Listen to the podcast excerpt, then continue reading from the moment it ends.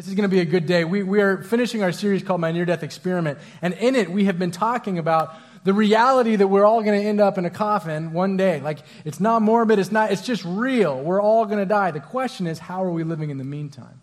And we've probably had encounters with people, or we've had near death experiences. And after people have a near death experience, they see life in a new way.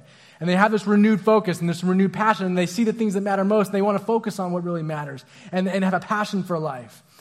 And so we've been talking for six weeks about how we have that kind of passion, that focus, that living for what really matters and is most important without having to need the trauma and the tragedy to get us there, right? So as we've talked about this, I thought I, I heard a story of a friend of mine named Margie, and she, her story and her life just point to this reality. She's had one of those experiences, and she lives different now. And I wanted her to share a little snapshot with you this morning. So would you welcome Margie to share? So, through a series of unfortunate events, um, I ended up in the ICU in Aspen uh, after I flatlined in the ambulance. And um, it, was, it was a moment where it's like all of a sudden you just know this is it. Like, you're done. Like, there's like a something that clicks, and you just know it's done. Um, and it's like um, all this stuff is going on around you um, that you're not really totally um, aware of, and then all of a sudden somebody just like flips this huge switch, and bam, like you're on the outside of your body watching these people work on you, um, it, which is very bizarre. Um, and no, I wasn't doing drugs or alcohol. Um, but what's really crazy at that point is that all of my life, since I was a little girl, um, my greatest fear was that I would die all alone, that there wouldn't be anybody there to hold my hand. And there I was. You know, my worst fear. I was all alone. There wasn't anyone there um, to hold my hand. Um, but oddly, I, I wasn't afraid. I, I had this real sense of peace. Like it wasn't what I thought it was going to be. Um, and this is the part where you think that you would be making deals with God and you'd say, hey, if you let me live, you know, I'll do X, Y, and Z, or hey, if you let me live, I won't do X, Y, and Z, you know. Um, but I didn't make any deals with God. I just, I just had this sense of peace. Um, and the next thing I knew, I woke up in um, this glass enclosed ICU room. Um, I say, um, if you're going to die, Aspen's the place saying you died in Detroit doesn't sound that great. but anyhow, I had been um, like uh, for a couple days um, in there, and I, I suddenly started to come back, you know, through things, and I woke up. It was pitch black. It was like the middle of the night, and all that was going on were these um, beepers and everything that I was hooked up to, and um, and I was all alone. And all of a sudden, the room just filled with this huge light. Like it was, it was really bright. It was, it wasn't like a scary light. It was a light that was like really warm and like really embracing, and it just felt so peaceful. And then I heard this voice say, You're not done yet. And that was the moment that everything changed that was the moment that I knew that, you know, the verse came to my mind about, um, well, be still and know that I am God, but also, you know, one thing I do, forgetting what is behind, forget it. You know, just forget it. Just move forward to what God has planned for you. Um, and so I, I just forgot. I just put it all aside. I I just let it go. I let everything go that, you know, my mother had tried to kill me when I was four years old. Um, my husband had tried to kill me um, a couple of times while he was the um, men's ministry pastor at our church. And then here I was, all alone in this room, and God showed up and said, You're not done yet. I just thought, how awesome is that? Like, I'm going to live. Like so many of us walk around, you know, day to day, and we're really walking around flatlined. We're not really living. We're holding on to all this stuff that's choking the life out of us. And what I remember is is that um, when when the voice said, um, "You're not done yet," there was this. Um, it was like a huge blanket, like physically draped over my body. Um, it was warm. It just went from head to toe. And then I got this huge, my lungs filled with air, like for the first time. And I felt like um, I just breathed my first breath of life. And I, I think I really did because up until that point, you know, you're not really breathing. I mean, we walk around and we do our day to day things, but this was like, wow, um, I got it. Like, I totally got it. And because of all of that, I wake up every day and I'm like, thank you, God, for this bed. Thank you for my pillow. Thank you for, I mean, we take so much for granted. It's like, even, you know, thank you, God, that I can comb my own hair. Like, my hair was a rat's nest in there. It was nasty. And just to be able to get out and brush my own hair was like a luxury. Um, and so I just, I live life differently. Not that I, not that I lived it bad before, but that I really like every day is a party with God. Mm. Like I'm just so happy to be alive. Mm. Um, That's awesome. Yeah. And, and one of those things that what, what we've seen, what different people have seen in you, is that you, you really do kind of live with that expectancy and that passion. I and do. one of the things that God's given you is you're a good photographer, and He gave you this idea. Tell, tell us about what you do. Well, I take pictures, and um, I, I have written on these cards, Be still and know that I am God.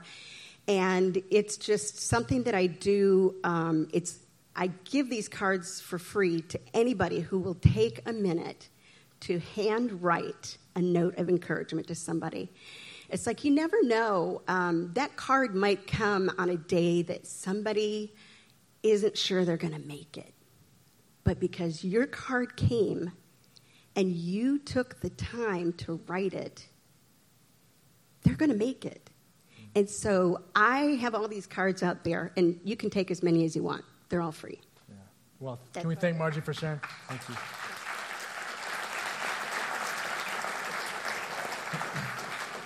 Here's the thing is that if you're here and if you're still breathing, then you're not done yet either. I mean, God still has more for you. There's still more for you to do. And we've been talking for six weeks about what that looks like, that we awake to the reality that God is with us, that, that, he, that He talks about what really matters in life. We get distracted by all kinds of silly things that don't matter and they weigh us down, like Margie said, and choke us out. And He says, no, no, no, only a few things really matter. Right? And then we talked about how he's wired you uniquely, that we're all the same and that we're human and that we're going to die one day, that we reflect the image of God in some way, and yet we all do that uniquely. And he's got something for you that's unique that no one else will do. No one, there's no one else just like you. We talked about how words create worlds, and we've, we've been through on this journey together. And today, I want to finish just with one, one simple idea. And it's this Did you know, are you really aware that God is passionate about you? That in fact, he celebrates that you exist. Zephaniah says it this way The Lord your God wins victory after victory and is always with you. He celebrates and sings because of you. And he will refresh your life with his love. As we think about how to make the most of the time that we have, how to maximize today, how to live with passion and purpose, maybe it starts with just believing that God's crazy about you, that when he thinks about you, he sings, that he celebrates your life. I understand this maybe a little bit more today because now Hillary and I have this little baby Jack. This thing, this kid is so freaking cute. I know anyone who has kids, your kid's the cutest kid in the world because our kid's the cutest kid in the world to us too. If you don't have kids, you just gotta like go with me for a second here anyway.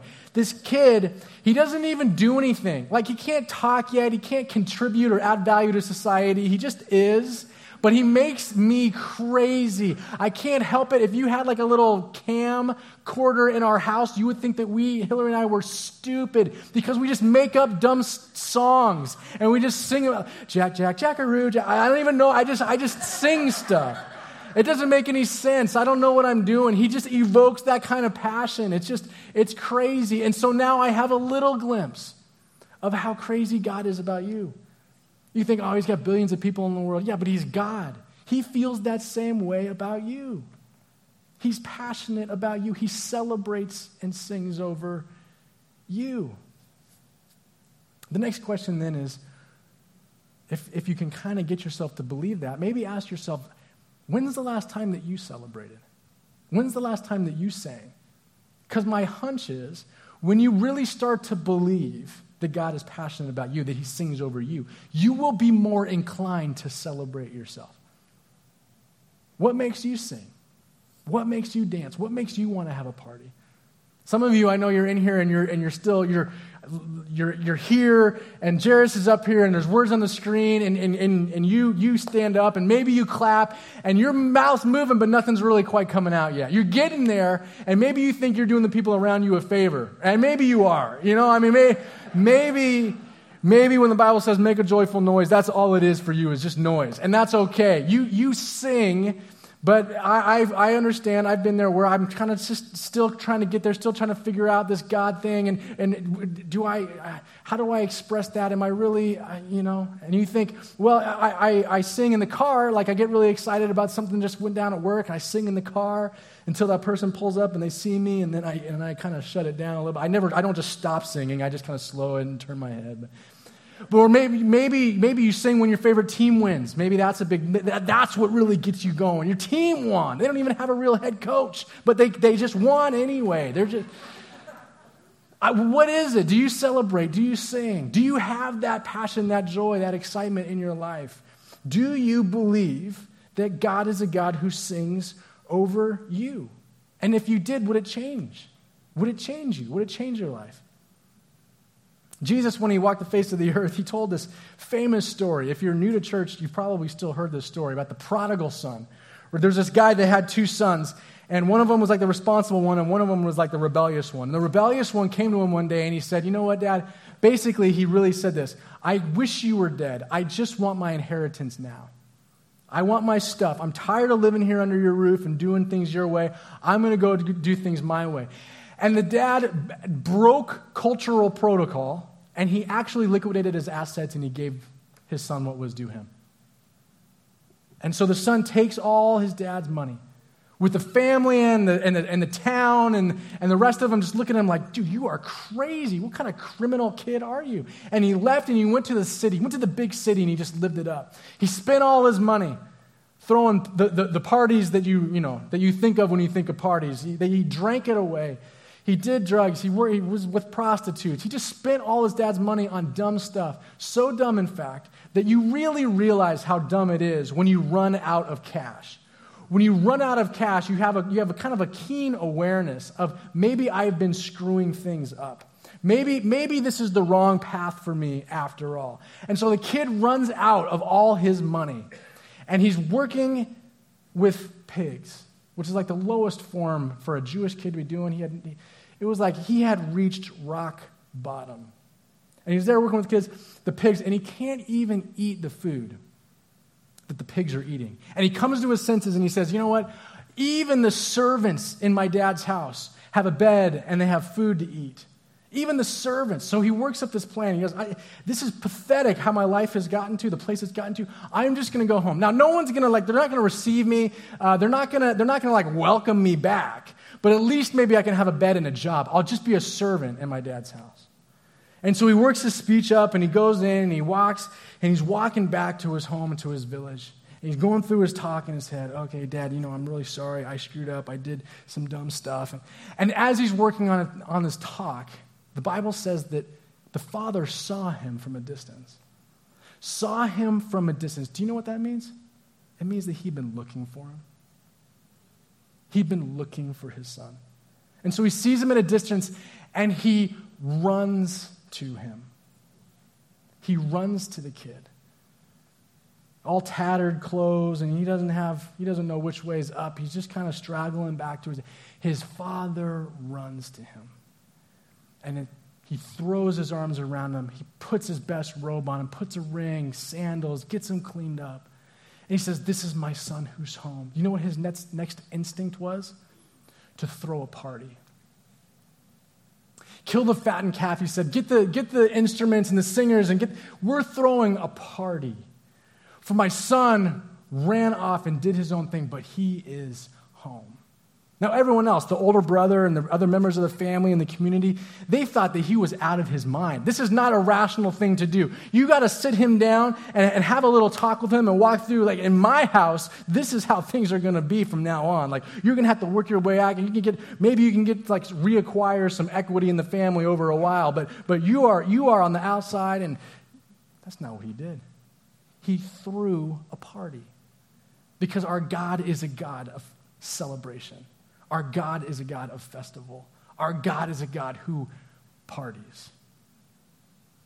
What was it that Jesus did? His first public miracle was to turn water into wine. He was at a wedding and they ran out of, they ran out of wine. And so his mom comes to him and says, Hey, hey, they're, they're out of wine here. Um, maybe you can do something. And Jesus is like, Oh, okay. Now, it would have been enough at that point, I think, just to give them like some really good water. Like, like Jesus could do any miracle, right? And so they have water, and if it's from a well. They've never had like purified water. He just could have like aquafinaed that stuff, right? And they'd be pumped on some like pure drinking water. They haven't had that. But he turns it into the best wine they had ever tasted. Why? Because our God loves parties. Our God loves celebrations. He loves a good time. People accused Jesus everywhere he went of hanging out with the outsiders, of maybe drinking, of eating, of going to parties, of being around people that did, because he loved to celebrate people. That's what he was about.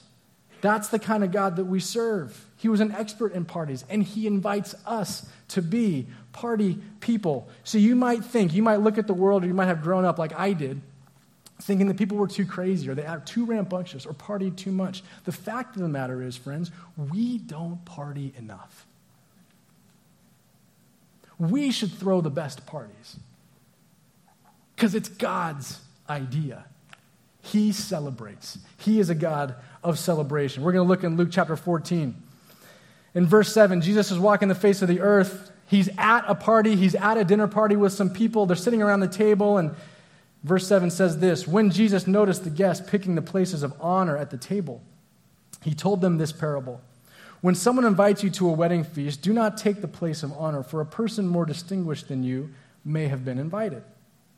If so, then the host who invited you both will come and will say to you, Give this person your seat. Then, humiliated, you will have to take the seat of least importance because everyone else, when you chose the best seat, everyone else filled in all the other seats, and now you're at the, you're at the bottom. Then, humiliated, you will have to take the seat of least importance. But when you are invited, take the lowest place, so that when your host comes, he will say to you, Friend, move up to a better place. Then you will be honored in the presence of all the other guests. For all those who exalt themselves will be humbled, and those who humble themselves will be exalted. The first principle of party people is to make life a little less about you and a little more about others. The first principle of party people, which we are, is to make life a little bit less about you and a little bit more about other people. When I was younger, my, I was uh, starting to go to like my first parties or events or something like that. I remember my dad sitting me down and telling me, he said, when you show up to an event or a party, there's, there's a couple of ways that you can go in. One way is to go in and be the, hey, I'm here, everybody, that guy. Hey, look at me. Here I am. I arrived. And you just like peacock that thing with your, you know, feathers, and you're just like, ah, Instagram, get it out. Let's go. Light me up. It's, it's, it's showtime. You can party can start. I'm here. Notice me, notice me. No, look at me, look at me, look at me. I've arrived. I'm here. Or, my dad said, you can show up and you can be the guy that says, There you are. Hey, I'm so glad to see you. Hey, I've been meaning to talk to you. Hey, I value you. Hey, you look great. I'm so glad that you exist, that you're alive. Let's celebrate you. Make life a little bit less about you and a little bit more about others. In other words, be a giver and not a taker. When you show up at a place like this or any place, show up and be someone who gives and elevates the environment, not someone who takes. When you show up and take, everybody leaves wanting. When you show up and give, everybody leaves satisfied. That's just the way it is. That's how God wired us, that we actually are more satisfied when we invest and pour into and care about other people. That's just the reality. So if you feel like you just really need a friend, be a friend. If you feel like you want to see generosity around you, be generous. If you feel like there's a lack of service in our church, in our community, somewhere else, then serve. Be someone who gives and not takes. For, for, the, for the sake of experiment, in my near death experiment, as we wrap this up, I have a few experiments for you this week. The first is this experiment by elevating others and not yourself. What would it look like tomorrow as you go to work, as you go to school, as you go home to your family, whatever? What does it look like for you to elevate others and not yourself? To make life a little bit less about you, a little more about other people? We continue in this same parable. So Jesus is still at this table, is still the party's going on. And when Jesus said what he did, it says, One of those, in verse 15, at the table with him heard this and said to Jesus, Blessed is the one who will eat at the feast of the kingdom of God. In other words, it's another way of saying, I'm with you. I'm with you. We're like this, Jesus, you and me. Yeah, I am on the inside track. I get what you're saying. I'm picking up what you're laying down. I'm tracking with you. We're good. And Jesus is like, Clearly, dude, you're not. So here, here we go. Here's, here's my next story. Verse 16. Jesus replied, A certain man was preparing a banquet and invited many guests. At the time of the banquet, he sent his servant to tell those who had been invited, Come, for everything is now ready. Verse 18 But they all alike begin to make excuses. The first said, I've just bought a field and I must go and, go and see it. Please excuse me, I can't come. Another said, I have just bought five yoke of oxen and I'm on my way to try them out. Please excuse me, I can't come. Still another said, I just got married, so I can't come. The servant came back and reported this to his master. Then the owner of the house became angry and ordered his servant, Go quickly into the streets and alleys of the town and bring in the poor, the crippled, and the blind and the lame. So the servant did. He said, Sir, the servant said, What you ordered has been done, but there is still room. There's always room. Verse 23 Then the master told his servant, Go to the roads and country lanes and compel them to come in so that my house will be full. Notice that Jesus is talking to religious people who cared a lot about where they ranked.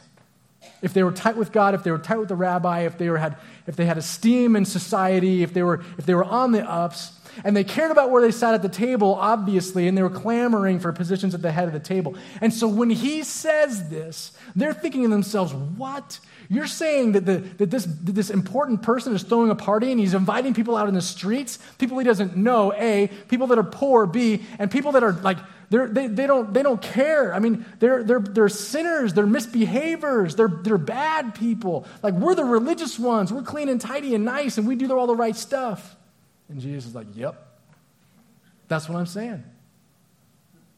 Invite them all. I want my house to be full. They are all welcome here. Here's the thing about misbehaviors they're misbehaving because they still don't yet understand that their God sings and celebrates over them. And he says, Bring them on, bring them all in. So, the second principle of party people is simply this don't say no for anyone. Invite everyone. Don't assume and say no. Don't withhold and say no for someone. Invite everyone. When I was in high school, I had a friend named Kylie Bivens she was a little bit more than a friend. I kind of had a crush on Kylie Bivens. And she was like the cutest, most athletic girl in the school, maybe like in the history of the town. And uh, she was really fast. Like she beat all the boys in elementary school. And then she played baseball as good as boys in like the pony leagues. And then she was a great, really great soccer player. And so I, when we were in high school, like I said, kind of had a crush. But I really cared about her. And I invited her and her friends. And I would always, I was always invite her to church. She was going through hard stuff at home. Her dad had an affair and left, and, and she was kind of broken up about it and didn't, didn't know which way was up and down. And, and, and so I just was like, you should, you know, I, I told her, you know, maybe in different ways, God loves you and God, you matter. And, but I said, you should just come to church. You should be a part. I invited her, never came. She never came, all through high school. Then she graduated. She got a full scholarship to Santa Clara. She was a great soccer player there. She went and played for the Olympic team for a while and played professionally back east. And I just heard through a friend, you know, kind of her journey, mainly her accolades and sports and stuff like that. Never talked to her. Years went by, probably, probably about seven years. And then out of nowhere, I get a message on Facebook.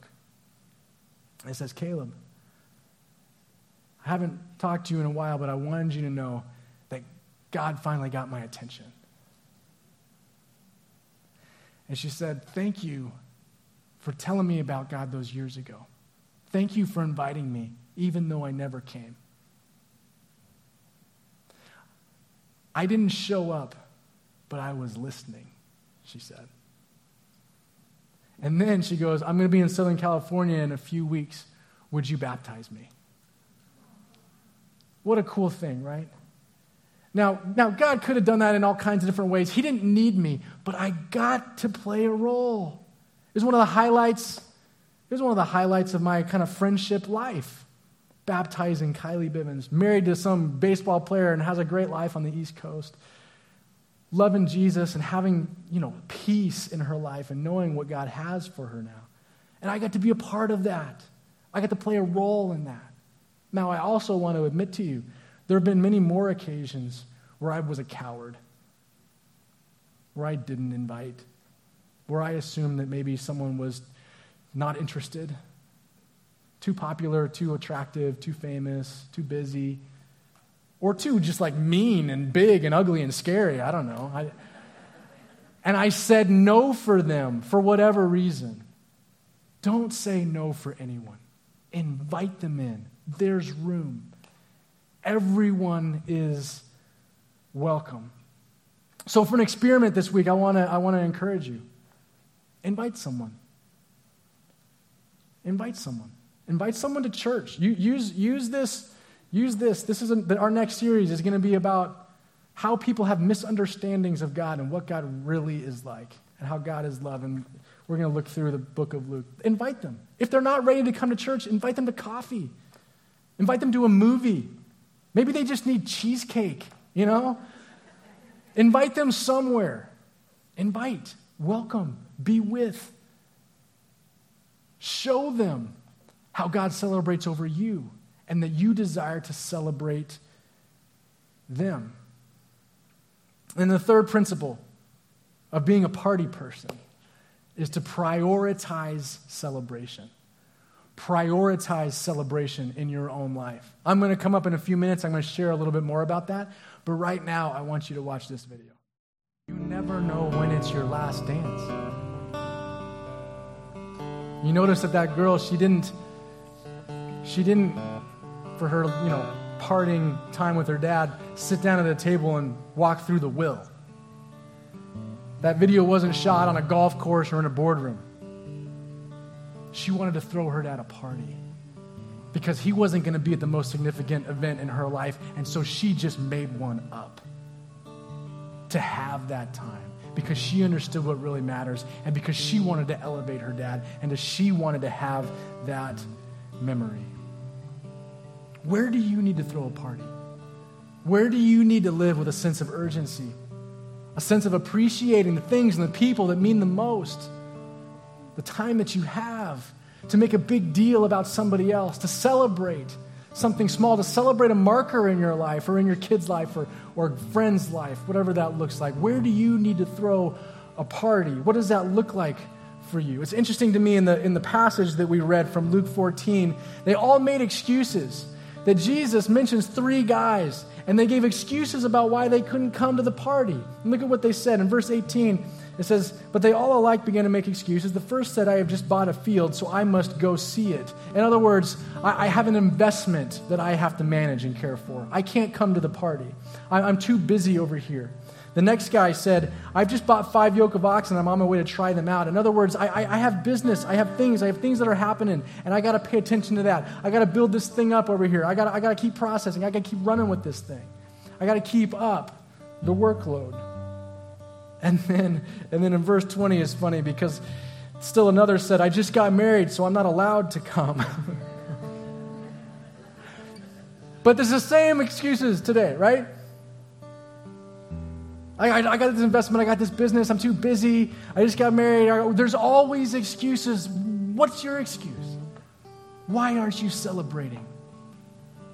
Now, I know that we have, we have people, very dear friends of ours in this church right now, who have just suffered some great loss, and there is a time for mourning. But for the rest of us, this is a time to celebrate. Every day is another day to party with God, as Margie said that you are alive. This is the God who sings over you. This is the God who breathes life into your lungs. This is the God who's given you everything that you have all the home, the money, the relationships. It's all a gift, it's from Him. What are your excuses? Put them aside and let's think of ways that we can party. That's my simple experiment, this last experiment. Throw a party. Sometime between now and Thanksgiving, throw a party. If you're someone who says, I'm just not that outgoing or I don't know that many people, then partner up with someone else in our church and throw a dang party. You can do this. We will help you. There's coaching that we can provide for you on how to throw a party. Just do it. You never know. Make a big deal about somebody else. Elevate somebody else. Prioritize celebration. Just do it. Make it happen. Have fun. Enjoy the God who sings over you and invite other people in. That's who we are. We are party people. Now, as we got the grilled cheese and we got the the, the DJ Graham out there, but let's just start right in here. Would you stand up and let's sing? And if you're, I'm not really